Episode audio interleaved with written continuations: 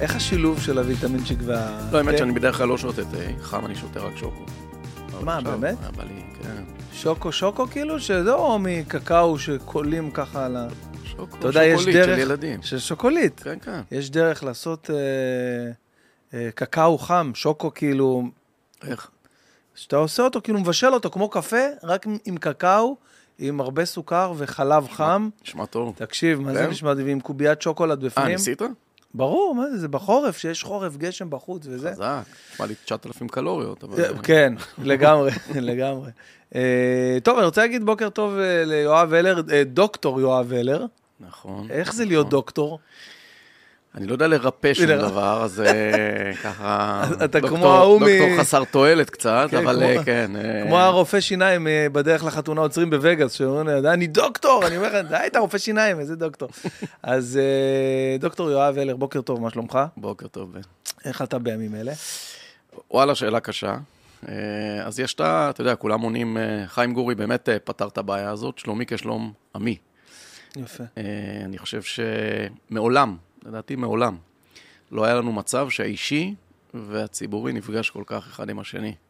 תחשוב וואו, על זה נכון. שבתקופה של השנה של הרפורמה המשפטית, היית שואל אנשים מה שלומך, אז בן אדם היה עונה לך נכון. ככה, באישי, נכון, נכון. מעולה, בציבורי על הפנים. נכון. אין עכשיו, אף אחד לא אומר לך את זה עכשיו. עכשיו זה הכל ביחד. הכל ביחד, וואי, לא חשבתי על זה, באמת. טוב, אתה קודם כל... הסיבה שהגעת זה שרלוונטיות מאוד מאוד מאוד בוערת ברוח התקופה. בין הדברים אתה גם היסטוריון, בוא אתה בעצם תציג, תספר ככה יותר טוב. כן, על עצמי. אז אני תמיד אומר שהסיפור שלי, אני כל החיים שלי עושה דבר אחד, אני מאוד מאוד אוהב את העם שלנו ורוצה לחבר אותו. זה המשימה שלי בחיים. למה? כנראה בגלל הילדות שלי, כי גדלתי בהרבה מאוד מקומות שונים. התחלתי בהרצליה, אחרי זה בניגריה באפריקה, הייתי טיפה שונה מהסביבה שלי. ברצינות? כן, אחרי זה נסענו לארצות הברית, וההורים שלי החליטו לשים אותי בבית ספר מאוד מאוד דתי, בית חילוני לחלוטין, כל המורים שלי חרדים, חצי יום לימודי קודש, חצי יום לימודי חול, 3 שנים עם כיפה, בית לא אוכלים כשר אפילו. אחרי זה חזרנו לארץ וגרתי במנחמיה, זה בצפון הרחוק, מושבה קטנה. וואלה. אני באתי ממשפחה מפייניקית, מנחמיה אשכנזית, מנחמיה כולם כמעט מזרחיים, ימניים מאוד, מוקפים בקיבוצים, ככה בעמק הירדן, אז גם מערכת יחסים כזאת. בקיצור, אז תמיד הייתי שונה בסביבה שלי, אבל פיתחתי איזה רעב כזה להכיר אנשים שונים, וראיתי כמה העם שלנו הוא דבר נפלא, ואמרתי יום אחד, זה מה שאני אעשה, אני אחבר בין אנשים. זהו, אחרי זה הייתי בצבא כמה שנים, הייתי מ"פ ב... זהו, אתה נראה ככה איזה... יחידה משמעותית, ואחרי זה הייתי, בתואר ראשון, הייתי מוביל למאבק הסטודנטים בסוף שנות ה-90, להורדת שכר לימוד, שם ככה הכרתי את העבודה של מחאה מלמטה, נעצרתי 4 פעמים, הגעתי למשא ומתן עם ראש הממשלה נתניהו, שבתתי רעב, 9 ימים, הכרתי שם את אשתי ששבתה רעב 11 יום. מה אתה אומר? זה סיפור רומנטי לילדים, תודה. ממש. איך זה לא לאכול 9 ימים? באמת כאילו שבקטנה אתה... לא חרטטנו, לא אכלנו 9 ימים, אבל אתה שותה. אתה שותה, כן. כן. אני אגיד לך, אני אספר לך סיפור על זה. שייקים וכאלה? לא, לא, לא, לא, לא. רק מים. לא. הגענו באיזשהו שלב למשא ומתן עם נתניהו, והם מילאו, זה היה כזה שולחן גדול, הם מילאו את השולחן מלא בורקסים, אוכל וכן הלאה. ואז הייתה עורכת דין שייצגה אותנו, ובאה אלינו ואמרה, בסוף הזה, יש 2 אופציות, או שאתם אוכלים או שאני מתפטרת. אמרנו לה, למה? היא אמרה, כי אתם לא חושבים בצלילות, אתם מסתכלים על הבורקסים, אתם לא מתפקדים. ואז שברתי את השביתה, הודענו, זה היה משהו רשמי. זהו, הסתיים המחאת הסטודנטים, הלכתי לעבוד בתקשורת, הייתי מהראשונים שעבדו בוויינט, הייתי שם כמה שנים, עד עורך הספורט של וויינט. וואלה. כן. נדב צנציפר. הוא לא היה שם. לא, הוא לא היה שם. כן. ואז היה ב-2002, הייתי מ"פ במילואים, וגם נהרג חבר מאוד מאוד טוב, וגם 5 חבר'ה תחת אחריותי נהרגו, אז החלטתי לחתוך מהתקשורת, ללכת שוב, למשימה הקודמת, חבר את המדינה, אז הלכתי לחינוך, הייתי 7 שנים במקום שקוראים לו מכון ברנקו-וייס, הייתי שם מנהל תוכניות ארצי, חרשתי את הארץ מערכת החינוך, מאופקים ועד קריית שמונה. 2009 נסעתי עם המשפחה שלי ללונדון, כתבתי שם דוקטורט, זה הדוקטור, הדוקטורט שלי על השואה. כן, אתה מתעסק. אני חוקר שואה, עוסק הרבה ברשע, רלוונטי להיום, ועסקתי שם בהסברה ישראלית באירופה, כי פשוט תקפו אותי בקמפוס, עם כל מה שומעים עכשיו, אני כבר חוויתי אז. מה אתה אומר? באיזה רמה זה? כאילו לא אלימות, אבל ברמה שאתה יושב בכיתה, וזה לא מרגיש נוח, כן. מה, זה ממש לא מרגיש נוח. הייתי הישראלי היחיד, זו כיתה של דוקטורנטים, פתאום אתה מתחיל לחטוף כל מיני דברים, ואז הבנתי, עזרתי להרים שם תוכנית. שבסוף הגיע ל-17 מדינות באירופה, שקראנו לה Israel Connect Europe, יעני ללכת ולעזור לחבר'ה כמוני, איך מסבירים את ישראל. למה אגב? כי הבנתי, מה שהרבה ישראלים מבינים עכשיו, שלא מתווכחים איתי על 1967, מתווכחים איתי על 1948. מה הם לא מבינים עד הסוף? הם לא מבינים את הזכות הבסיסית של מדינת יהודים להתקיים. הם לא רואים את הקשר בין זה שבמאה ה-19 היו הרבה מאוד מדינות שנוצרו באירופה של לאומים, שהיה להם זכות להגדיר את עצמם. כמו למשל? בולגרים, איטלקים, יוונים, כולם. אוקיי. צרפתים. כן. כולם קיבלו זכות להגדרה עצמית. היהודים לא הייתה להם אלטרנטיבה באירופה. ראינו, הם רצו להשתלב. והם לא מקבלים את הזכות שלנו להגדיר את עצמנו כמדינה יהודית. ואז אתה מבין שאתה מתווכח איתם, האם אתה מתחיל להגיד להם, לא, אבל יש ישראלים שבעד התנחלויות, יש נגד, בכלל לא מעניין אותם, הם בכלל מדברים האם אתה צריך להיות פה בכלל, זה מה שנקרא ההפגנות ששומעים עכשיו, פלסטין מהים לירדן, ברחבי העולם, צריך להבין, זה אנשים שרוצים להכחיד אותנו, זה לא, אתה יודע, הוויכוח הפרגמטי על שטחים פה, שם, הוא ויכוח לגיטימי, זה לא אירוע. זה לא אירוע בכלל. בכלל. וכאילו, אבל הטענה שלהם זה פלשנו בחזרה, נכון, או כבשנו להם את... זאת אחת הטענות הכי מגוחכות, טענת על קולוניאליזם. כן. אבל הרי אנחנו נלחמנו במעצמה, נכון. היינו עם חסר כל, אחרי השואה, לפני זה נרדפנו באירופה, נלחמנו במעצמה הבריטית, איך קולוניאליזם, אם אנחנו נלחמים במעצמה הבריטית, היה לנו קשר היסטורי לארץ ישראל. בתקופת המנדט אתה מתכוון. כן, ואפילו מהעליות הראשונות. עוד לפני המנדט ובתקופת המנדט, כן? נלחמנו באימפריות גדולות כדי להציג את העצמאות שלנו. עם חלש, במקור, ללא נודד, ללא שום מקום והכרה, באיזשהו זכות להתקיים מחוץ לארץ ישראל, והכי חשוב, זה מה שניסיתי להסביר להם. הרי ב-47, שמו לכם הצעה על השולחן של תוכנית החלוקה. 55% מהארץ הייתה שלכם, אם הייתם מקבלים אותה. אבל הפלסטינים, ערבים, איך שנקרא להם, דחו אותה. הם דחו אותה, ואגב, היו משפחות פלסטיניות פה בישראל שכן רצו את ההצעה הזאת, אבל הם הלכו עם המופתי, ג'מיל אל-חוסייני. ג'מיל, וואי. שהוא היה בכלל תומך של היטלר לפני זה, ואני אומר לחלק מהחברים הערבים שלי עכשיו, אל תעשו את הטעות, שוב פעם ללכת עם החמאס, שזה ארגון חסלני, אגב, מה זה ארגון חסלני? מה זה רשע? זה ארגון שבעצם הגאולה שלו, זה הרצח שלי, או הרצח שלך.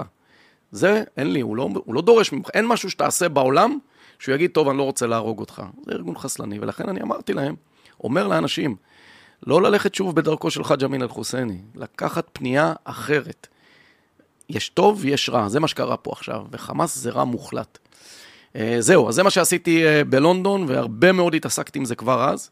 הרגשת את האימפקט שלך? כאילו, הייתה איזושהי... כן, היינו חבורה, כן, אני חושב שהיינו חבורה שבאיזשהו שלב, אני אומר לך, 17 מדינות באירופה היינו עושים סמינרים, ואני חושב שמאוד מאוד השפענו על היכולת של חבר'ה להסביר, את ישראל, אני אתן לך עוד דוגמה שהיה, פעם אחת הזמינו אותי ל-BBC, אמרו לי, זה היה הנאום של אובמה בקהיר, אם אתה זוכר היה, ואמרו לי, תבוא, זה יהיה שני ישראלים ושני פלסטינים. הגעתי לאולפן, תקשיב טוב, אמבוש, אני ו8 ערבים, אוקיי? עיתונאי של חמאס, עוד פלסטיני, שני חבר'ה מלוב, אחד מסוריה. בקיצור, כולם עליי.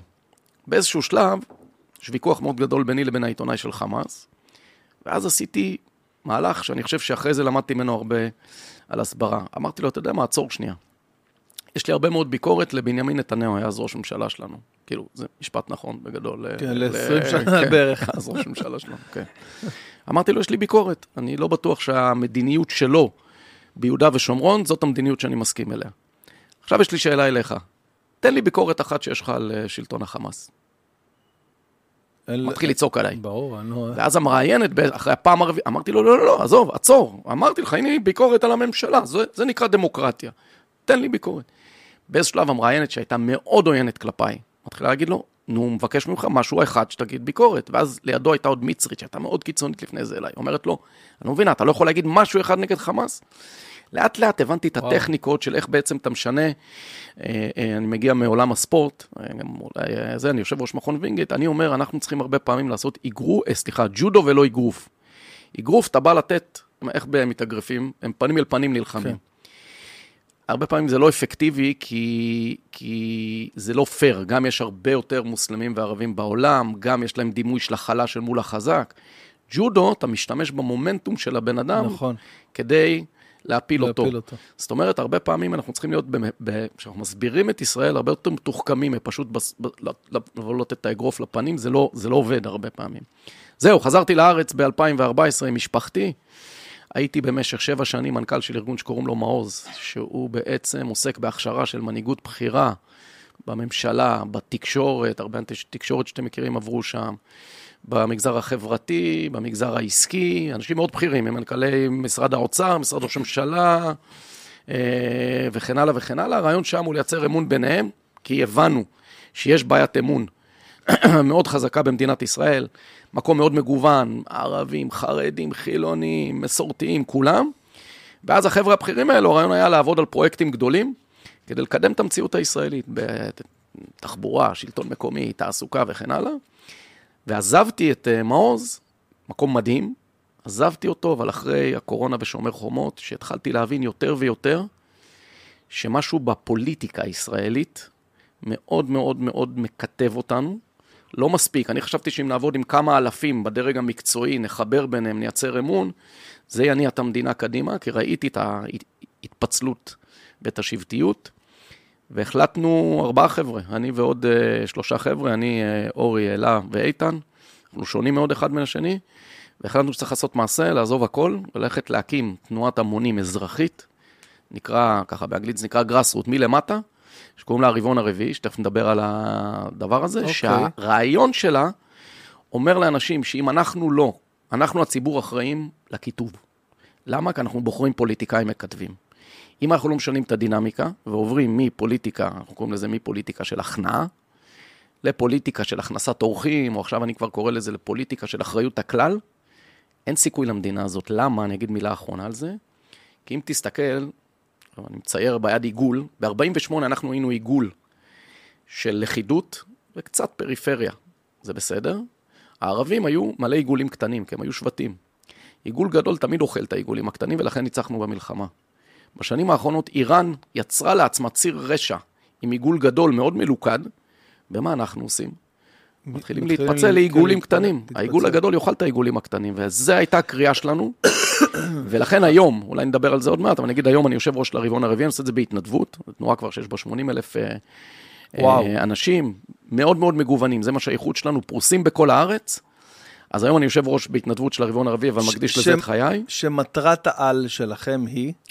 מטרת העל בסוף זה בעצם לשנות את הפוליטיקה הישראלית, שעוברים לפוליטיקה של הסכמות רחבות, עוברים לפוליטיקה שאנחנו נסים לפתור בעיות ולא לנצח אחד את השני. לשנות את השיטה בעצם? ממש, לשנות את השיטה מהיסוד, אבל לשנות את השיטה זה לא רק את שיטת הבחירות, שגם את זה צריך לעשות, ולא רק את שיטת הממשל, זה את השיח. לקבוע מה הסיפור הישראלי המשותף, מה הם ערכי היסוד שלנו. בין היהודי לדמוקרטי, יש אנשים בשנים האחרונות שרוצים להכריע או רק לטובת היהודי או רק לטובת הדמוקרטי. אנחנו תנועת הגם וגם, במובן הזה אנחנו נשענים על התפיסה המסורתית.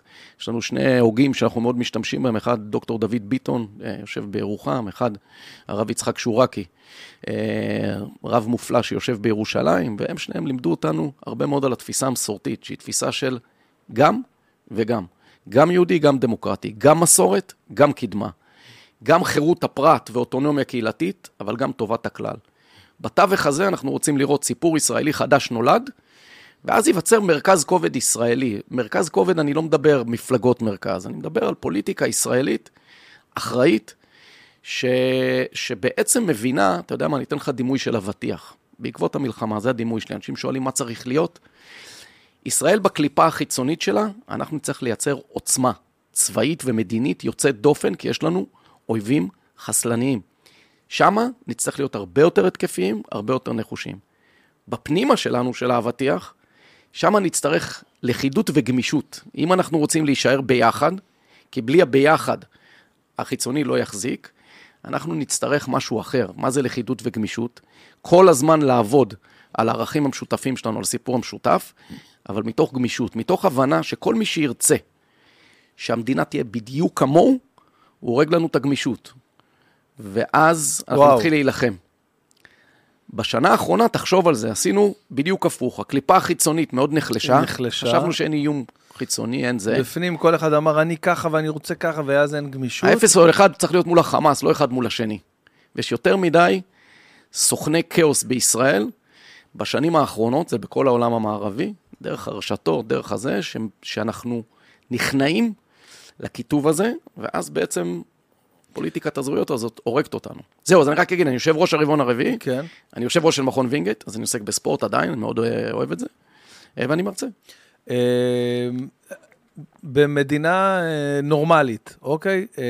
מה מתקיים שם? אם אנחנו לוקחים מדינה, אתה יודע, מדינה מערבית נורמלית, מה מתקיים שם שהוא תקין שלא קורה פה, שאתה אומר, חייב להתערב ולהכניס את ה... מעולה, אין מדינות נורמליות יותר. נכון. באמת, זה התופעה. תראה, התופעה היא כזאת. כשאמרנו רבעון רביעי, אז אמרנו הבעיה מגיעה משני כיוונים. אחד, תופעת הרבעון הרביעי. קודם כל, מה זה הרבעון הרביעי? בדיוק. רבעון הרביעי זה 75 עד 100. 75 עד 100. אנחנו קמנו בתקופת ממשלת בנט, היינו שנה ומשהו לפני יום הולדת 75 לישראל. אתה מדבר כאילו ממש כאילו בעשורים של... בדיוק, רבעונים.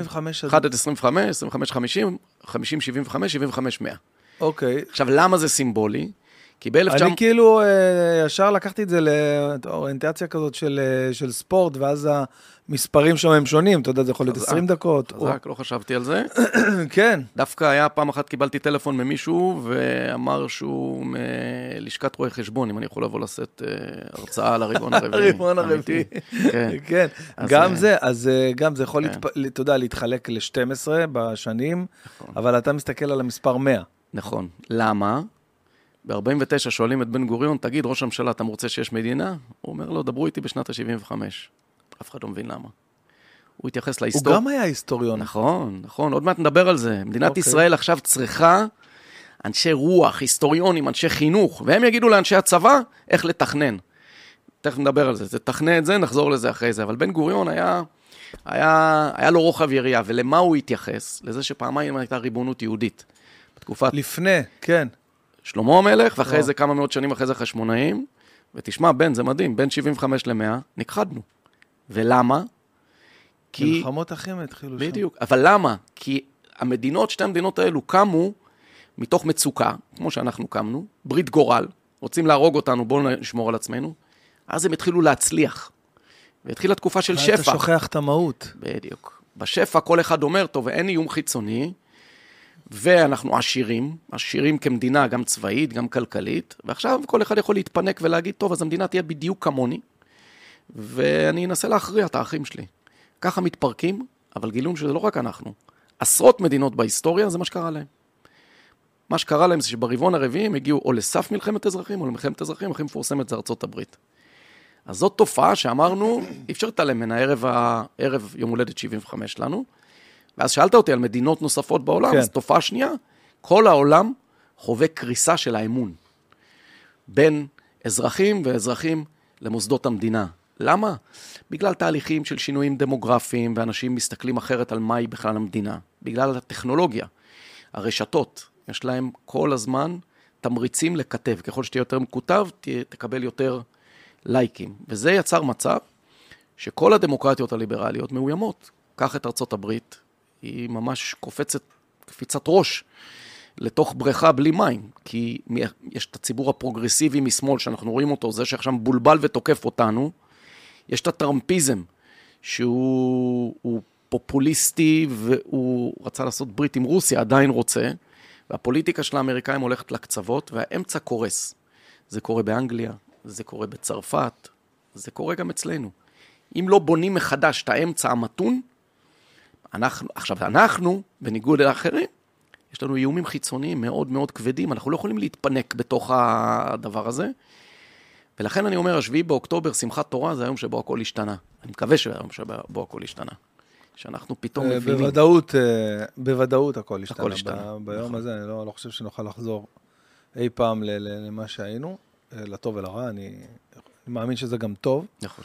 אבל אם אנחנו לוקחים את ארצות הברית כדוגמה, אז יש את הרפובליקנים, יש שם שתי מפלגות עיקריות, וביחס, כי אתה מדבר פה על שינוי שיטה, אוקיי? זה מעניין אותי, כי פה יש לנו מלא מפלגות, ואתה דיברת על השבטיות, על זה שאנחנו הופכים מקבוצה אחת עם השנים, אולי באופן, אתה יודע, מאוד טבעי, לקבוצות קטנות, כי כל אחד אוהב את מה שהוא אוהב, אני רואה את זה אצלנו בבת ים, לצורך העניין היה בית כנסת מרכזי, ופתאום החבר'ה האלה נהיו חבר'ה כאלה עם, לא יודע, נגיד עם זיקה יותר לרבי נחמן, אז הם הקימו בית כנסת ליד קטן, אז יש שם 15 מתפללים, שהם שם אומן ונחמן, ואז כאלה של, לא יודע, של חב"ד נגיד, אז יש להם בית כנסת קטן, בקיצור מהבית כנסת הגדול שהיה מפוצץ כל שבת, עד אפס מקום 400-500 איש, עכשיו יש שם איזה 70-80 אנשים, אבל עם איזה 15 בתי כנסת מסביב, שפה יש 30, פה 20, כאילו שזה איזשהו משהו שהוא טבעי, ברגע שאנשים טוב להם, כמו שאמרת, וואי, כיף לי, טוב לי, יאללה, אז בוא נעשה בדיוק מה שאני רוצה, בדיוק מה שאני אוהב, אני אוהב את הזרם חסידות הזה בדיוק, אני לא רוצה לנהל אותו בתוך הבית כנסת הגדול, אז אתה מצד אחד אומר שזה תהליך טבעי שקורה, מצד שני, במה שאתה עושה, אני באמת שואל כדי להבין, זה לא עוד פלג או עוד שבט נוסף בתוך כל הכאוס הזה של... שאלה טובה. קודם כל, הסיפור שלך על הבתי כנסת הוא מופלא בעיניי. אני לא חושב שזה רע בהכרח. אני נזכר, אני מדריך גם משלחות לפולין. יש שם הרבה צדדים מדהימים וחיוביים, אבל בסופו של דבר, רב הבית כנסת, רב העיר שלנו, הרב אליהו בר שלום, עומד ביום שישי, שלא היה לך מקום לשבת, לא היה מקום לשבת, אני לא מדבר על החגים בכלל, ואני מדבר לך על בית כנסת של 500 מקומות למטה, ועוד 300 מקומות לאנשים למעלה, בית כנסת ענק, מרכזי בבת ים, אתה בדרך לשם עוד מעט, אתה אולי תעבור שם, והוא כל שישי, עצוב, כן, כל שישי הוא אומר, איפה כל הקהל ש... זה מזכיר לי שהרב שורקי אמר לי, כהדגמה דווקא, הוא אמר לי שבמרוקו, שהיה מתכנסת מועצת הרבנות לדבר על כשרות, הוא אומר, היו מריבות מטורפות בתוך החדר. אבל, הוא אומר, בניגוד לישראל, בסוף שהייתה מתקבלת החלטה על כשרות, הייתה כשרות אחת.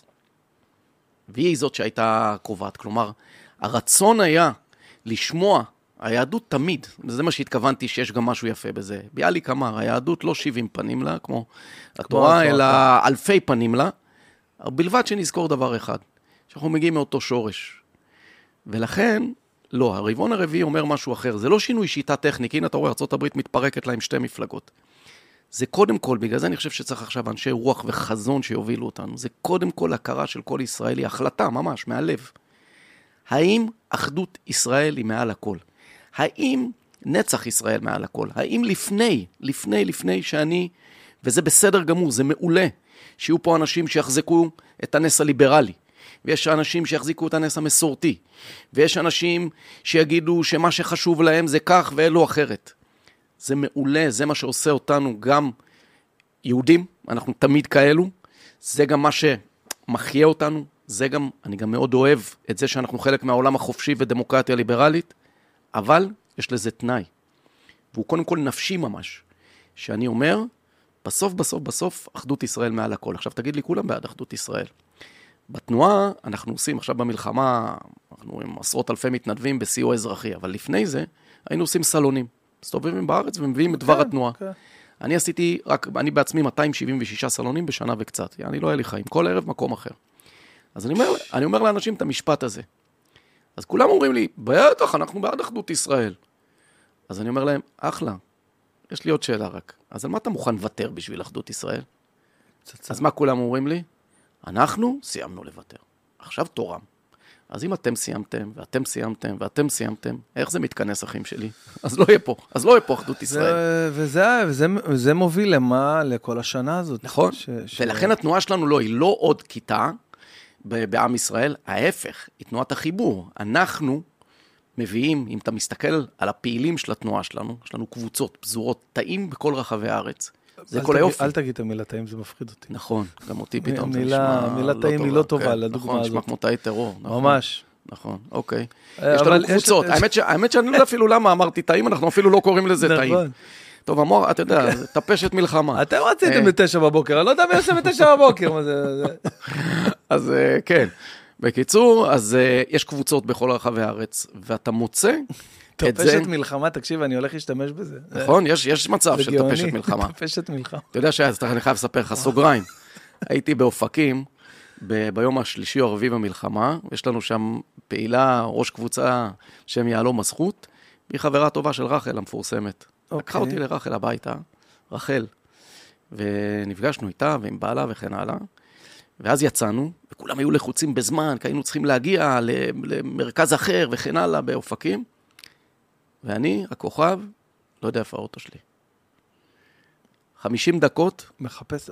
מה זה מחפש? 5 מכוניות באופקים מסתובבות, מחפשות את האוטו שלי. אין לך אייפון. אנשים, מה? יש לך אייפון? יש לי, אבל לא... יש את זה שאתה מראה לך בדיוק איפה חנית. אתמול ביקשו שאני אצביע בסקר באייפון, ולא לדרך להצביע בסקר, אחי. אוקיי. בקיצור, 50 דקות, 5 מכוניות, עד שמצאנו. אז אמרתי, טוב, זה כנראה טפשת מלחמה, אז ככה... ביום הרביעיות בכלל, ביום הרביעי הייתי ב... אתה יודע, של שוק, ממש, הייתי בהלם קרב. אז מה שמדהים הוא שאני כבר ביום הרביעי עסקתי בפינוי של אלפי אנשים מסדרות וכן הלאה, אבל את האוטו שלי לא... זה ככה... אז אם אנחנו חוזרים רגע ל... אז חוזרים, אז אני אומר, התנועה היא מאוד מאוד מגוונת. עכשיו, אנשים אומרים לי, אז אנחנו לא מבינים, אז אין אידיאולוגיה? ודאי שיש אידיאולוגיה. ודאי, אבל אני אתן לך דוגמה, אנחנו יושבים בבוקר שהממשלה אישרה את עסקת החטופים. אז שאלו אותי פעילי התנועה, מה הם? אנחנו, כן, אני לא יודע מתי אתם שומעים את הפרק, אנחנו מקליטים אותו עכשיו, יום רביעי, 20 ומשהו, 2, אני לא יודע, תאריך 22, 22 לנובמבר, וכצפוי, כמובן, אושרה עסקה, לא ניכנס מן טוב או רע. אני רוצה דווקא להדגים, בדיוק, שאלו אותי פעילים בתנועה, אמרו, רגע, אבל מה דעתנו? אז אמרתי, תראו, זה סיפור מאוד מורכב. מאוד מורכב, מאוד. ולכן אני מציע שכל אחד יביע דעתו, זה דמוקרטיה, זה מעולה. עם כוכבית קטנה, ענווה. אבל יש לי גם הצעה נוספת. מהרגע שהממשלה תקבל את ההחלטה... זהו. מצופפים שורות. אז אחדות ישראל תיבחן. גם אם התנגדת, אתה עכשיו, כולך... אנחנו מקבלים אותם בחיבוק ובאהבה, לא חלילה באיזה השמות או משהו כזה. אנחנו תומכים בממשלה, אנחנו נותנים רוח גבית לחיילי צהל להתכונן. זאת אומרת, ויכוח עד ההחלטה. שיש החלטה, אנחנו לא יכולים להתאבד כדמוקרטיה. אנחנו צריכים להבין שהדמוקרטיה זה כוח. אם אנחנו באיזשהו שלב לא מתאחדים, זאת חולשה. אני חושב שמה ש... קודם כל זה מדהים. מה שגם עבד בדרך עם השנים, זה אופי הוויכוחים שנהיו פה. פתאום השיח נהיה אלים, נהיה קיצוני, אתה יודע, לא משנה מאיזה צד לכיוון איזה צד, כל שיח, לא משנה מאיפה אתה על המפה, פשוט הגיע למצב של, אתה יודע, אנשים כבר, זה היה, אי אפשר לראות, אי אפשר להכיל, אז מה שאתה אומר עכשיו, זה צריך לחזור וללמד את זה, כמו איזה מנטרה, לדבר על זה כל הזמן. זה בסדר שאתה תחשוב שזה אולי פחות נכון, או ממש גרוע לעשות את זה, או שזה הדבר הנכון עכשיו לעשות, אבל אתה יודע, מישהו אמר לי אתמול, כאילו אני כן נכנס לפה לדעה, אבל מישהו אמר לי אתמול, תקשיב, עם אנשים כמו החמאס, קודם כל תביא, קודם כל מי שיש, קודם כל תביא, קודם כל את מי שיש, תציל את מי שאתה יכול, ובוא אחרי זה נראה איך אנחנו מתקדמים משם. כאילו, אתה יודע, זה גם דעה. אז אחלה, תחזיק בדעה כזאת, תחזיק בדעה שאוי ואבוי, אם נגיע למשא ומתן איתם, או כולם או כלום, אין בעיה. אבל ברגע, once, יש החלטה, זהו. בעת מלחמה זה זהו. חוזרים להתאחד. אני קורא לזה משמעת קרב אזרחית. אנחנו לא... תראה, בן, שוב, משהו שקרה לנו. בחודש וחצי האחרון, כי אתה אמרת... יש גם משהו, כשקיבלנו את המכה הזאת והכל השתנה, יכול להשתנות גם לטובה, אני מסכים איתך. מה קרה פה? אנחנו, יש לנו סיסמה ברבעון הרביעי, הרוח הישראלית תנצח, הרי התפרצה פה רוח ישראלית מטורפת. אבל למה התפרצה?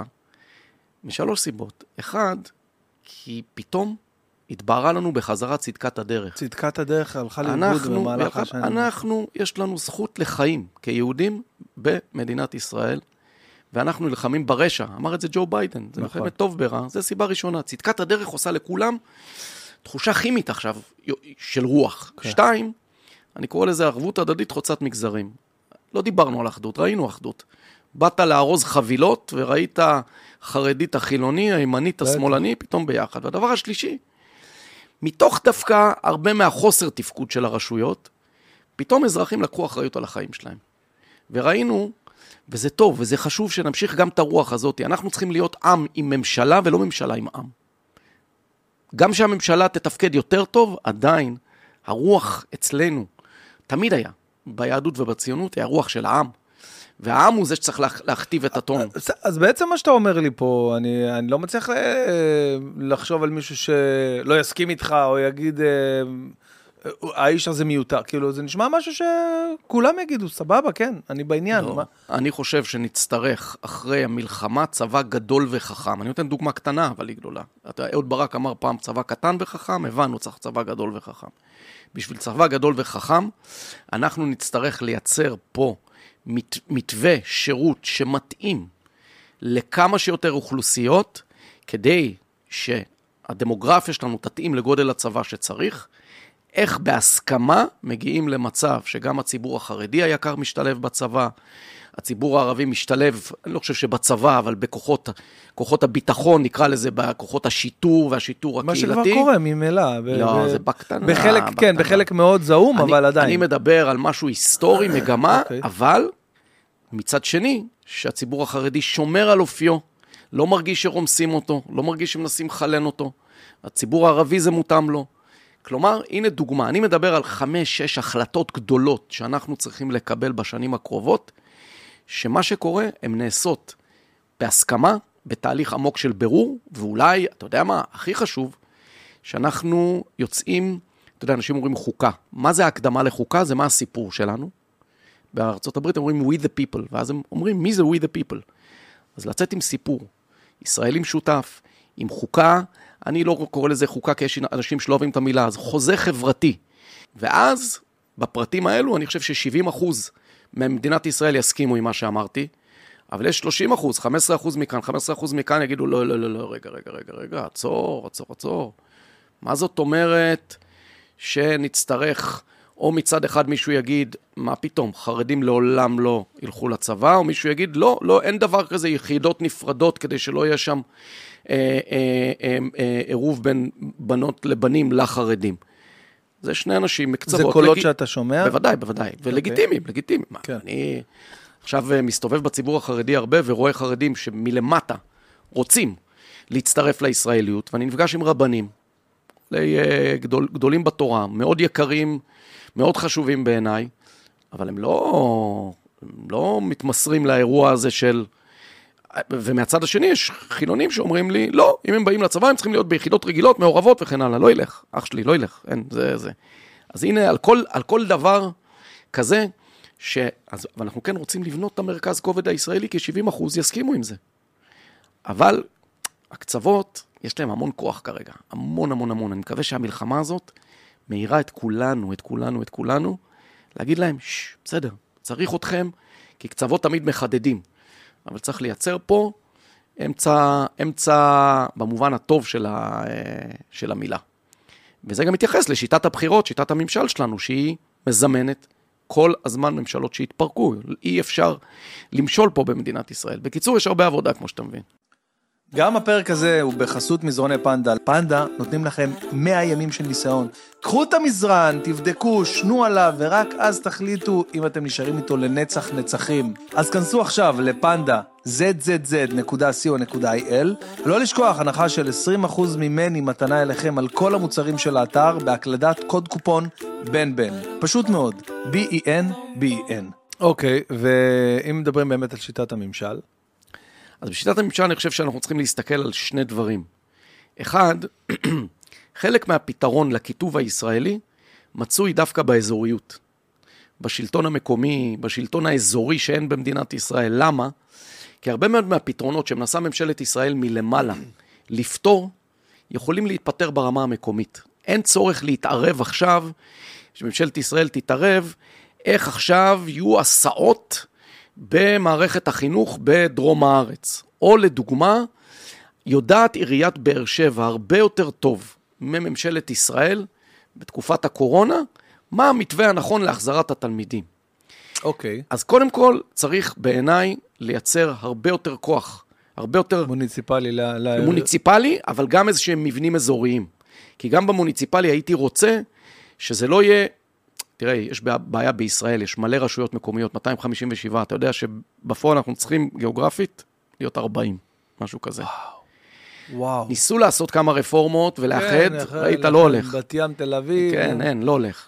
אז מה שאני מציע בעניין הזה, מה שאנחנו מציעים, זה לעשות, כן, לחזק את השלטון המקומי, אבל לעשות גם מבנים אזוריים, שאומר עכשיו, נגיד שבאר שבע היא מטרופולין. כאילו כמו, אוקיי. כן, באר שבע היא מטרופולין, סביבה היא זה, ונגיד, אפילו בוא תחלום איתי, שיהיה פתק גם לראש האזור בעצם, או מנהל האזור, או משהו כזה, והוא דואג לזה שהאינטרסים הם משותפים בין הרשויות, וניקח את זה צעד הלאה, יכול להיות שאנחנו צריכים גם בפרלמנט שלנו, שנגיד, יהיו 120 חברי כנסת שהם בייצוג ארצי, ו-60 חברי כנסת שהם בייצוג אזורי.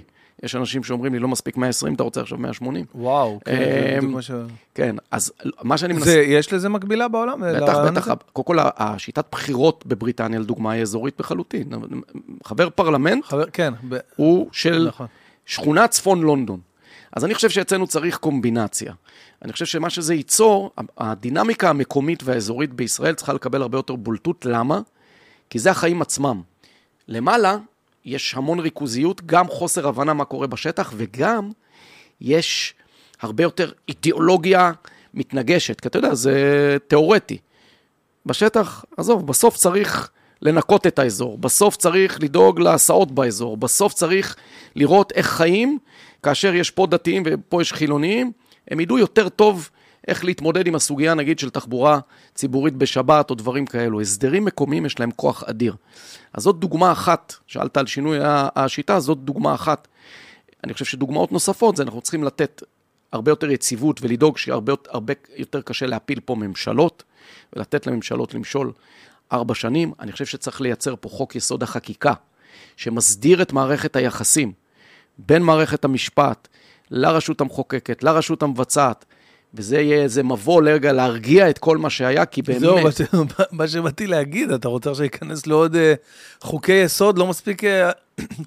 חוק יסוד החקיקה יסדיר את כל המאבק שהיה. יסדיר כעיקרון, אבל אנשים רק שומעים את ה... אתה יודע, יש את הניחוח הזה של חוק יסוד, זה כבר מכניס... אמרת משהו חשוב עכשיו. יש לנו 2 אופציות עכשיו, בישראל. ממש פוליטיות, אני אומר לכל אזרח ואזרחית. אופציה אחת, היא להגיד בעקבות שמחת תורה האחרון, בוא נטטה את כל הבעיות הצידה, ויהיה לנו מין ממשלה כזאת מנומנמת, שכזה תנסה, תגיד בוא נתעצם צבאית, ובפנים נמשיך להשתיק, או שאני אומר, חבר'ה, השמיים נפלו עלינו, צריך להגיד את האמת, חורבן קרה פה. ממש. אנחנו, זה הגדולה שלנו, של היהודים והציונים, רבן יוחנן בן זכאי, תוך כדי שבית המקדש נשרף, הוא אומר, אבו לי את יבנה וחכמיה.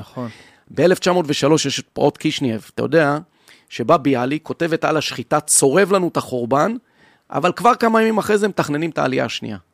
יעני, אנחנו מתכננים את העתיד. אני אומר, הרבעון הרביעי אומר, בוא נפתח את הדברים, וההפך, נקבל פה החלטות בהסכמה בשנים הקרובות, שיבנו את הקומה הבאה של מדינת ישראל. אנחנו צריכים עכשיו תנועה של התעוררות.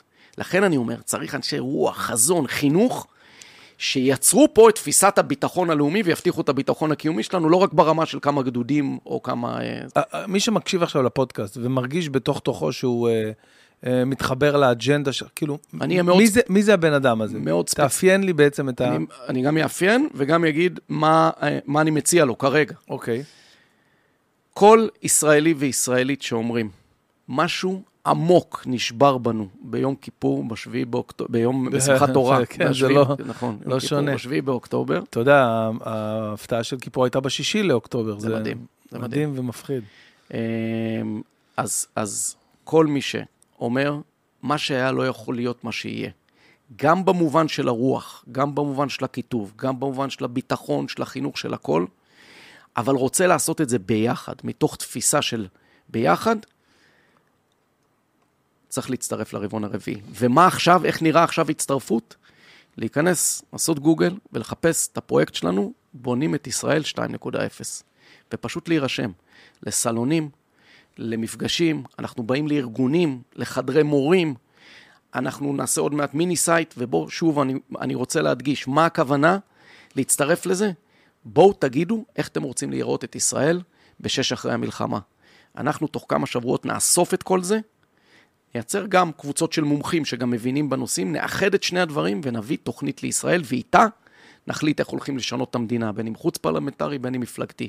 אז כל מי שיש לו את האנרגיה הזה, ובא לו לפגוש ישראלים אחרים, ובא לו להיות בעשייה, במובן של לבנות את ישראל בעתיד, ואגב, גם במקביל יש לנו המון התנדבויות, זה המקום. זה אומר... כאילו אם אני עכשיו בן אדם, כל מי ששומע, שיש בו איזשהו פרץ של רוח התנדבותית, שהוא מרגיש שהוא צריך לעשות משהו, כי אתה פוגש את זה המון היום, שהוא מרגיש שהוא בא לו לעשות משהו. רוח התנדבותית יש בהרבה מקומות, גם אצלנו, אם יש לך פרץ של רוח התנדבותית, בוא אלינו, אבל בוא גם לאחרים. לא, לא, ברור. כן, אבל כאילו אם אתה בקומה מעל, נוספת, זה לא מעל, כי התנדבות זה מדהים. נכון. ואתה אומר, לא, לא, לא, אני גם רוצה להיות חלק מהבנייה של ישראל ביום שאחרי. אני רוצה להיות חלק מאיך תראה מערכת החינוך, מאיך תראה המערכות הביטחוניות, איך... אז בוא לרבעון הרביעי, כי אנחנו עושים מהלך ענק עכשיו, שבסוף אנחנו נגיד למערכת הפוליטית, תראו, ככה העם רוצה, וברור שיהיה חילוקי דעות ויהיו זה, אנחנו גם בסוף נביא את זה, את הסיפור השלם להצבעה בוועידה גדולה, וגם לזה, כולם מוזמנים. בקיצור, אם יש לך אנרגיה, גם של התנדבותית, אבל גם של רוח ורצון, לבנות עם ישראלים שונים ממך את העתיד של ישראל, כנס לאתר, כנס לקבוצות הוואטסאפ שלנו, כנסי לפעילות, ופשוט תבואי, תגידי, אנחנו כולנו צריכים להגיד, הנני. אז בקיצור, נתחיל בזה של לחפש את בונים את ישראל 2.0. לחפש הרבעון הרביעי. הרבעון הרביעי בגוגל, שם תראו, בונים את ישראל, שם מצטרפים לקבוצות הוואטסאפ ורואים הרבה תוכן שם משדרים.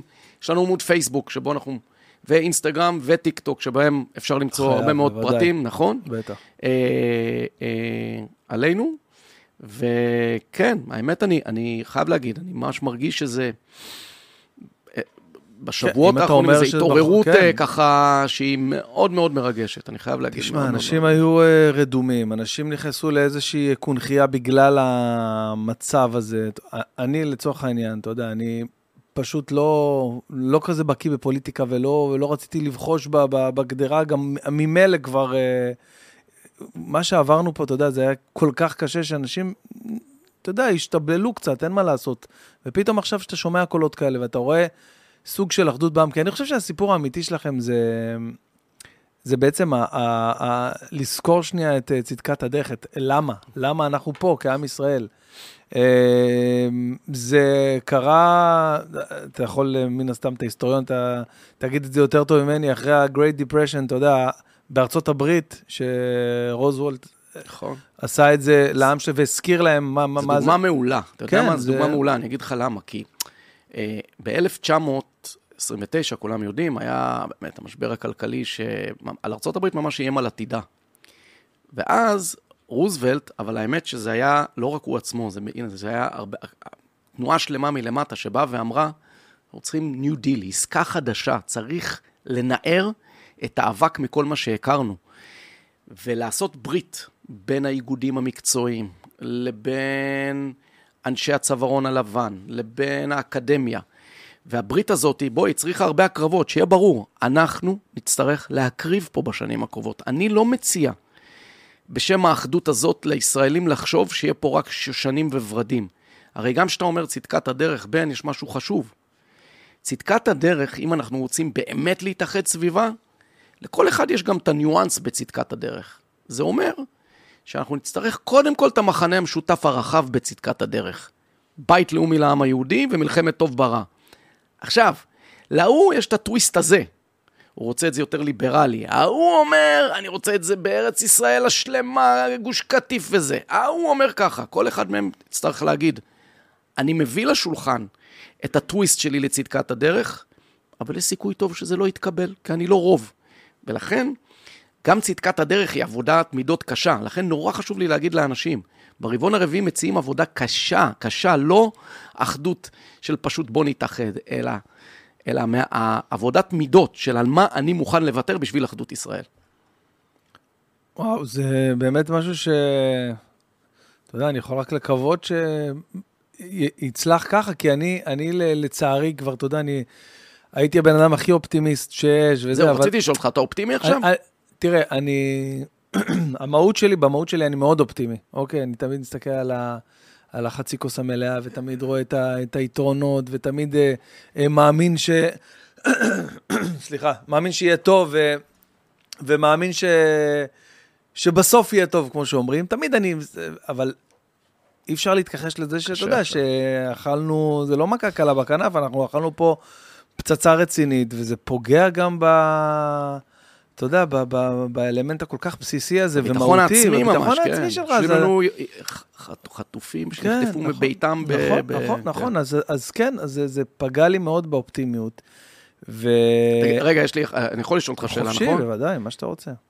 אתה סטנדאפיסט. כן. זה, איך מתמודדים עם הומור בתקופה הזאת? זו שאלה שאני אשאל הרבה בזמן האחרון, והכתבות, לנו איזו כתבה ממש כמה ימים אחרי בידיעות אחרונות, אני ועוד כמה סטנדאפיסטים, ותשמע, זה מתחלק לכמה רבדים. קודם כל, בבסיס, במהות, לפחות ממה שאני מרגיש, אני קומיקאי לא כי בחרתי בעבודה הזאת. זה בחר אותך? כן, בוא, נראה לי זה מקצוע שיהיה לי כיף, שאני ארוויח ממנו טוב. לא, זה פשוט משהו שאתה גדל, זה המהות האמיתית שלך, ויש כאלה שזוכים לגלות את זה, ויש כאלה שלא. יש הרבה קומיקאים שעובדים באיזה, לא יודע, מפעל לברקסים, אני יודע מה, אבל הם פשוט לא זכו לגלות את זה, ואני זכיתי לגלות את זה, וכמו שאמרתי לך שהאופטימיות שלי קיבלה מכה רצינית, אז גם הצד הזה, אבל עובר יום ועוד יום ועוד יום, ואתה... בסוף אנחנו יצורים, אתה יודע, הישרדותיים, ואתה בסוף אתה חוזר למהות שלך, זה לא קל, ואני לא הופעתי, כאילו, הלכתי למפונים, וביקרנו, וחיילים, ופצועים בבתי חולים והכל, אבל... כמעט קשה לך נפשית. כן, היה לי מאוד מאוד קשה נפשית, מאוד. אבל עכשיו אנחנו ממש כבר... כן, אני גם מופיע לחיילים עכשיו, וגם אני עושה לנשות המילואימניקים הופעה, קונספט כזה שאני עושה. זה מאוד חשוב. תשמע, בוא'נה, זה ציבור שלא מדברים, אבל יש פה... קהילה מטורפת של נשים שפשוט התמודדו לבד עם ילדים בבית, עם פחד. תחשוב, הם היו בפחד להיות לבד. עדיין, זאת אוכלוסייה, אנחנו ברבעון הרביעי, למה עשינו את הפרויקט פרחים? אתה יכול להגיד למה זה? אז אחד, זה תורם לזה. אבל שתיים, זה להרים את הרוח של משפחות ונשות המילואימניקים שיושבים בבית. זה קשה, לא מדברים על זה מספיק. אז אני אמרתי לאשתי שהיא נגיד סתם, בימים הראשונים, בשבוע, שבועיים הראשונים, אם היה לי איזה משהו בערב, שנייה הייתי קופץ פה לאולפן, והייתי מתעכב, אחרי 7-8 הייתה בלחץ, תבוא, אני מפחד להיות, כאילו ברמה כזאת, אז אני אומר לה, בונה, מה עם כל נשות המילואימניקים? דנה, הפרסונל אסיסטנט שלי, כאילו היא... בעלה כבר חודשיים, אתה יודע, הוא לא בבית, והיא עם ילדים קטנים, והיא צריכה להתמודד גם עם זה, וזה גם איפשהו, כן, הביטחון הזה שעבד, זה מלחיץ. זה מעניין, אני עכשיו עושה הרבה הרצאות רוח לחיילים. הנה, הערב אני בסדרות. אחד הדברים שאני שואל, מה אתם צריכים מאיתנו? אומרים, תעודדו את המשפחות ואת הנשים שלנו. אז יפה, אז זה הדבר הראשון, אמרתי לשירן, אמרתי, תקשיבי, הקופה הראשונה שאני אפתח, כאילו ההופעה הראשונה שאני אעשה, זה קודם כל לאוכלוסייה הזאת, נשות המילואימניקים. בדיוק השבוע, יום שלישי הבא, אנחנו עושים את הראשונה, וזו הופעה אינטימית, ברוח התקופה, זה לא עכשיו, אני הולך מלא עכשיו את בית החייל 1,000 איש, זה הופעה ל100 איש, אנחנו נותנים כרטיסים לנשות המילואימניקים. אני מאמין שזה... נראה איך ננהל את זה, כי אנחנו עוד לא יודעים, כאילו למי, למה, לפי אזורים אולי, לפי ערים, יש איזו יוזמה גם כן עם עיריית בת ים לעשות בהיכל תרבות משהו יותר גדול מנשות המילואימניקים. אז לגבי השאלה איך הומור בתקופה הזאת, תראה, אני חושב שגם הפודקאסטים שאני עושה, זה גם סוג של אסקיפיזם, מילה שהיא נפוצה מאוד ונחוצה, אז זה גם משהו שהוא חשוב, ואני עובד בזה ועושה את זה, ואפילו הרמתי את הכמות של הפרקים בשבוע, עשיתי אומן מלחמה כל יום פשוט הייתי מקליט פרק אודיו, בלבד בספוטיפיי, באפל, באפליקציות האודיו, וואו. שאני כאילו מסכם מזווית קומית עד כמה שיכולתי, אני שומע, יצא לי לשמוע את אחד, אתה יודע, מכיר את זה שאתה נכנס לאוטו, והוא מנגן כזה איזה משהו אקראי שסתם, אז ניגן לי את אחד הפרקים, הפרק השני או השלישי, שזה היום, היה היום השני או השלישי למלחמה, כל יום הייתי מקליט. ואיך זה נשמע? וואו, זה הזוועה. זה היה כמו חודש מרץ של הקורונה, של ה-2020, בחודש מרץ, החודש הנוראי. כן, זה עכשיו... כמו אנשים שחוזרים לפלאפון שלהם, לשביעי, שמיני כזה, שהיא לקרוא... בדיוק, וואי. אז אני יכול להגיד לך שקצת יותר טוב, כאילו, קצת יותר טוב גם תודה, אתה מקבל איזושהי אופטימיות מההישגים הצבאיים, מהפעולות, מהאחדות בעם, אתה... אז אני רציתי להגיד לך משהו על הסיפור של הומור. גם בתור היסטוריון, אני יכול להביא לזה מובאות בהיסטוריה, אני בכלל רוצה להגיד לסטנדאפיסטים, לציבור הסטנדאפיסטים. להומור יש תפקיד קריטי ברוח ושיקום. לאו דווקא, ממש תוך כדי, למרות שכבר הגענו לשלב הזה, ואנחנו נצטרך הרבה רוח. אני אומר את זה עכשיו לאנשים שיודעים לכתוב, ואנשים שיודעים לדבר, ואנשים שהוגים ורבנים ופילוסופים. אני אומר את זה גם לסטנדאפיסטים. הומור הוא ממש, אנחנו רואים את זה אחרי השואה גם, הומור הוא ממש ממש כלי שעוזר לנו לריפוי. לריפוי הנפש, לריפוי האומה, לחיזוק הרוח. ולכן כל אחד בעיניי בקצב שלו, אבל יש לכם משימה שהיא חלק מהבנייה, שוב, של הקומה הבאה של מדינת ישראל, לא פחות מזה, ואני יודע שסטנדאפיסטים לא אוהבים ששמים עליהם כל מיני כותרות ענקיות, אז בלי לחץ, אבל זה כל כך חשוב. ואגב, בגלל זה אני עושה את ההופעה הזאת, כאילו עכשיו, אתה יודע, עכשיו, אני עושה את זה עכשיו, התלבטנו כזה, התייעץ עם הסוכן שלי, הוא אומר לי, אתה בטוח, כאילו, זה הזמן, אולי עוד קצת אחר כך, לא, אני חושב שזה הזמן, באמת, גם כדי להראות שלא נשברה רוחנו, ולא ניצחו את הרוח שלנו, לנסות לשמור על איזושהי שגרה, אנחנו מודעים לעובדה של האיום הרקטי, לצורך העניין, שזה גם זה, אתה יודע, הייתה פה... כמעט, אני לא רוצה לפתוח פה, אבל כאילו, אתה יודע, כמעט הורדנו את האיום, כמעט הורדנו את האיום, יש איזושהי כלכלת טילים שם, שהם שומרים אחד לכל יום ומאיים, אבל אני חושב שכן, שזה הזמן לבוא.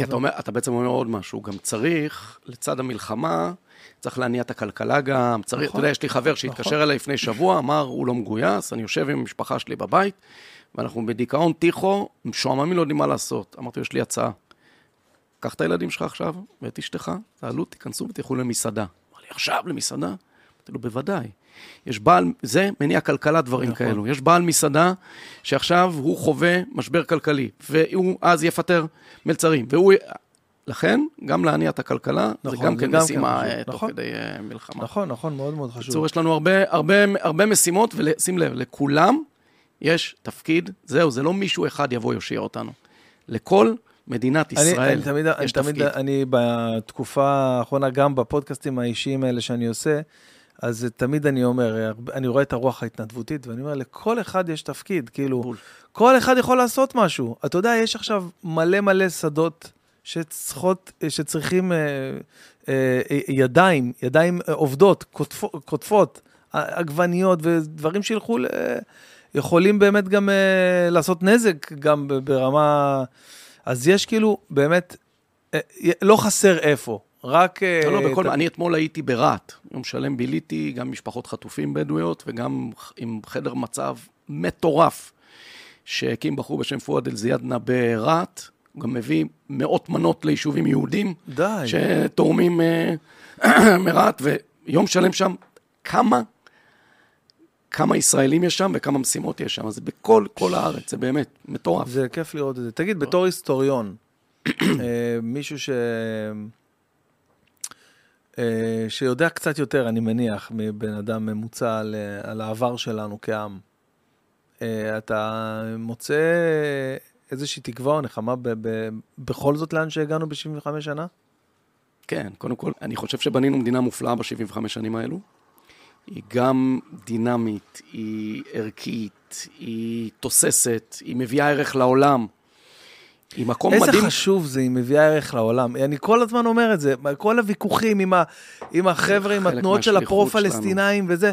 מה הם תרמו לעולם? אנחנו כאלה קטנים, מה הם תרמו לעולם? אתה יודע, אבל זה גם אני אומר לישראלים, צריך לזכור. אפרופו הוויכוח שהיה לנו פה בשנה האחרונה, ישראל היא חוד החנית גם במלחמה הזאת של העולם המערבי, וחלק לא מבינים את זה, אבל הנשיא ביידן מבין את זה. לכן אנחנו גם צריכים להיות גאים בזה שאנחנו גם דמוקרטיה ליברלית, גם בזה שאנחנו מדינה יהודית. המקור שלי לדאגה הוא מהשנים האחרונות, שאנחנו מתחילים לשכוח מי אנחנו ומה אנחנו, אבל המקור שלי לתקווה שיש לנו יכולת תמיד לקום מחורבן, הרבה הרבה הרבה יותר טובים. יש פה כוחות מטורפים. וזה, אני רוצה להגיד לציבור בישראל, אני לא מסתמך על תחושה רק. אנחנו רואים את זה פעם אחרי פעם אחרי פעם. זה עם שיודע לחטוף מכות ולקום. אבל בזכות, משהו אחד מאוד חשוב שציינת. יש לנו איזה רצון להראות ולהביא ערך לעולם. לכן אנחנו כל הזמן מסתכלים על העתיד. לכן אני אומר, בגלל זה הפרויקט שדיברתי עליו, בונים את ישראל, הוא קריטי. אנחנו לא נבנה את העוטף כמדינה, אנחנו צריכים לבנות פי 3 יותר גדול את העוטף. אנחנו לא נקטין את הכיתוב, אנחנו צריכים להראות לכידות שלא הייתה בתולדות עם ישראל. אנחנו לא נשפר קצת את מערכת החינוך, אנחנו תוך 10 שנים נהפוך להיות מקום ראשון בעולם בחינוך, מה שמופרך נראה כרגע. זהו, זה משהו ריאלי בכלל, כן, או שזה כן, מנטרה? לא, אם נחליט, זה מנטרה, אבל אף אחד אפילו לא מבטיח את זה יותר. איזה פוליטיקאי דיבר על חינוך בשנים האחרונות? אנחנו צריכים להבין, אנחנו יותר טובים ממה שאפשרנו לעצמנו בשנים האחרונות להיות. ולכן, אנשים דלוקים פה, דלוקים. אסור לנו לחבות. אתה אומר, יש פה איזושהי אישת כושר באמת שצריך... וואו, זה כמעט, תראה, אני חילוני. אבל יש פה משהו גאולי במובן החילוני, לא זה מבחינתי. כל אחד ייקח את הגאולי לאן שזה, במובן שלא יהיו הקורבנות לשווא, שהפצצה הזאת שירדה עלינו, ובוא לא נתעלם ממנה ובוא לא נטייח אותה. זה כואב, אין, זה צוע. אתה יודע מה אני עושה כל בוקר? אני פותח תמונות של הנרצחים. אני הולך לישון בערב עם הערוץ. מערוץ 25 שמראת אז אני בבוקר ולוקח לי כמה, קורא את הסיפורים. למה? לא לשכוח שיצרף, גם כדי המוטיבציה להכריע את החמאס, אבל גם להבטיח לעצמי שאנחנו לא מוותרים על ההזדמנות הזאת, למען האנשים שנרצחו, לבנות את הקומה החדשה ביחד. לכן אני מלא תקווה. אז אתה מלא תקווה.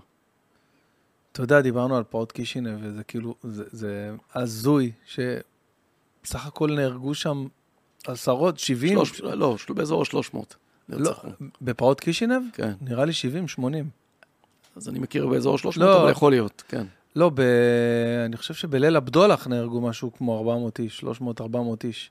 אתה יודע, זה כאילו דברים היסטוריים, שאתה רק שומע, כל מאורעות תרצה, כל הדברים האלה נהרו בסך הכל הרבה. מאז השואה לא היו כל כך הרבה נרצחים, אזרחים, יהודים, ביום אחד.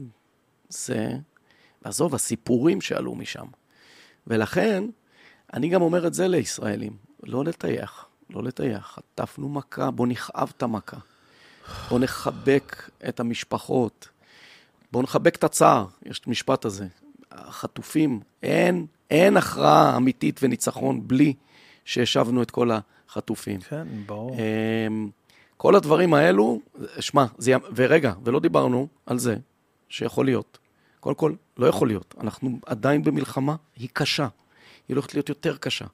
גם מול חמאס, ויכולה להתפתח לצפון גם. אנחנו נצטרך פה עוד הרבה רוח וחוסן. אסור לנו להתפרק עכשיו. כן, נכון. אור, יש איזו שאלה שהיית רוצה לשאול את יואב? כן, דבקתם אותי. כן, ההרוגים הם 50 והפצועים הם בערך 300. ההרוגים בפרעות קישינב, כן, כן, זכרתי את זה, כאילו, זה כל כך חקוק במוח, פרעות קישינב, חשבתי כבר, אתה יודע, זה... נכון. אני ממש מרגיש צורך אז לשאול שאלה שאולי קשה, אולי קצת, אולי אפילו טיפה מביכה. יש מצב שמישהו מלמעלה, עתיר ניסיון חיים ושנים בפוליטיקה, מסתכל עליך ואומר, מה הוא רוצה, ההזוי הזה? הוא חושב שהוא ימציא, יתקן ויעשה את מה שאנחנו יודעים שגם ככה אי אפשר וקשה. כאילו, אתה מבין, כאילו אולי אתה, יש בך איזה נאיביות, אולי חיובית, אבל יש בך איזושהי נאיביות שאתה אומר, אני יודע יותר טוב מכל אלה ששם, במרכאות, כן, יודע יותר טוב משם, מה אנחנו צריכים ואיך צריך לעשות את זה. יכול להיות שזה לא כזה פשוט כמו שאתה מתאר את זה? הרי מקודם אמרתי, אני יכול להבטיח לישראלים רק דבר אחד. המון, המון, יזע ודמעות בדרך להגיע לאחדות המקווה. אז קודם כל, זה, פשוט לא אמרתי שזה פשוט. פשוט בטוח לא. כן. אחד, הייתי אומר למישהו מלמעלה, בגלל זה הלכנו והקמנו תנועה מלמטה. אז אני, אתה יודע, בן גוריון שפיתח את תפיסת הביטחון שלו, בן גוריון לא היה יום אחד בצבא, והוא אסטרטג הגדול בתולדות מדינת ישראל. אז הייתי אומר מישהו למעלה, אתה יודע איך הוא פיתח את תפיסת הביטחון שלו? בן גוריון כנס סדרה של סמינרים, שבו הוא ככה לומד, ואז הוא מוציא את תפיסת הביטחון. אז הייתי אומר לו, קודם כל, אין לי טענה שכל החוכמה אצלי. בגלל זה בנינו תנועה, שטח מלמטה. אנחנו באים עם כוחו של העם. לכן ההפך, אני לא בא להגיד לך, אני יודע הכל. אני בא להגיד לך, אנחנו יכולים לייצר מצב, שאנחנו לא יודעים הכל, אבל עושים מאמץ משותף, כן, ומביאים תוכנית שהרבה יותר מחוברת. זה אחד. אז אתם עדיין בשלב איסוף הנתונים. כן, כן, אמרתי, זה עכשיו אנחנו ככה, זה, ומאוד התקדמנו, אבל אמרתי באיזה מרחב, זה לא איזו אידיאולוגיה פתוחה לחלוטין. שתיים, על הנאיבי. אתה יודע, להרצל אמרו שהוא הזיה, הרצל שהוא מכנס... חוזה המדינה אמרו. כן, הוא מכנס את הקונגרס הציוני הראשון בבאזל, זאת הזיה, זה כמה מאות אנשים, חלק מהם הזויים, חצים שועממים בכלל, חלק מהם בכלל... לא היה מזגנים גם. זה שום דבר, וזה מלא, ההיסטוריה שלנו מלאה באנשים שקראו להם הזויים. הרצל להתבסס על כוחו של העם. הרצל זאת הייתה תנועה מלמטה. ואני חושב שבמובן הזה, בניין הקומה הבאה של מדינת ישראל, היא שילוב של תנועה מלמטה, עם אנשי רוח, אנשי חינוך, אנשי כלכלה, אנשי ביטחון, שקובעים את החזון המשותף הזה, ולכן המהלך הזה הוא מהלך שילוב של ריאלי ונאיבי, או לא נאיבי, ריאלי ואידיאליסטי. הוא שילוב של מומחיות ותנועה של העם מלמטה, ועם המון המון ענווה. לא אמרתי פה שיש לי את התשובות, אמרתי פה רק שאני חושב שברמת החזון אנחנו כן מבינים לאן צריך ללכת, ודיברת על זה, על צדקת הדרך, ותזכור את מודל האבטיח שדיברתי עליו. כן. קליפה מבחוץ, מאוד מאוד עוצמתית, מדינית וצבאית, אבל מבפנים, לחידות וגמישות. לחידות וגמישות. זה בעיניי, יכול להבטיח פה, הרי על מה אנחנו מדברים? בסוף, נאמר במסכת אבות, לא עליך המלאכה לגמור, אבל אתה לא יכול להיבטל כבן חורין, אתה חייב לעשות את המקסימום בדור שלך, כדי להבטיח את העתיד של הילדים שלנו, ובשביעי באוקטובר, חטפנו מכה קשה בהבטחה של העתיד של הילדים שלנו, בוא נשקם את זה. ציניות לא תשקם את זה. שקיעה לעוד מאותם דברים שעשינו לא תשקם את זה. שותפות, תנועה, אחדות, אומץ, חשיבה מחדש, התנערות, התנערות. הציונות זה להתנער מהאבק ולהמציא את עצמנו מחדש. תקומה, אמרת את זה יותר טוב ממני, כן. טוב, דוקטור יואב הלר, תשמע, קודם כל, אני סקרנת, עניינת, ובאמת, קודם כל צריך לחפש את הרבעון הרביעי, זה חשוב להגיד, חפשו את הרבעון הרביעי בגוגל, בפייסבוק, בונים את ישראל 2.0. כן. למה? שתיים, כאילו, אתה יודע, השדרוג, כן, הייטקי כזה. 2.0. כן, אנחנו מעצמת הייטק בסופו של דבר. היה מאוד כיף לדבר איתך, אני חייב להגיד. באמת? כן, זה כאילו... לפעמים כיף. שכחתי שאנחנו בכלל... כן. זה, יש לך, אתה נותן תחושה של... ברוך השם, זה אני שמח מאוד, וגם לי, גם לי היה ממש ממש כיף. אני פשוט, אתה יודע, מאוד מוכוון מטרה, ומאוד מקווה ומצפה שנראה ישועות, אתה יודע, זה מה שאני אומר עכשיו, בשורות טובות וישועות לכל עם ישראל, ובעזרת השם, שכל החטופים, באמת אני אומר את זה בכל פרק, שכל החטופים ישובו הביתה, אמן, אמן, בריאים ושלמים, אמן, עד כמה שאפשר להתפלל על הדבר הזה. תודה רבה שבאת, דוקטור יואב הלר. תודה אור, ביי, ניפגש בפרקים הבאים.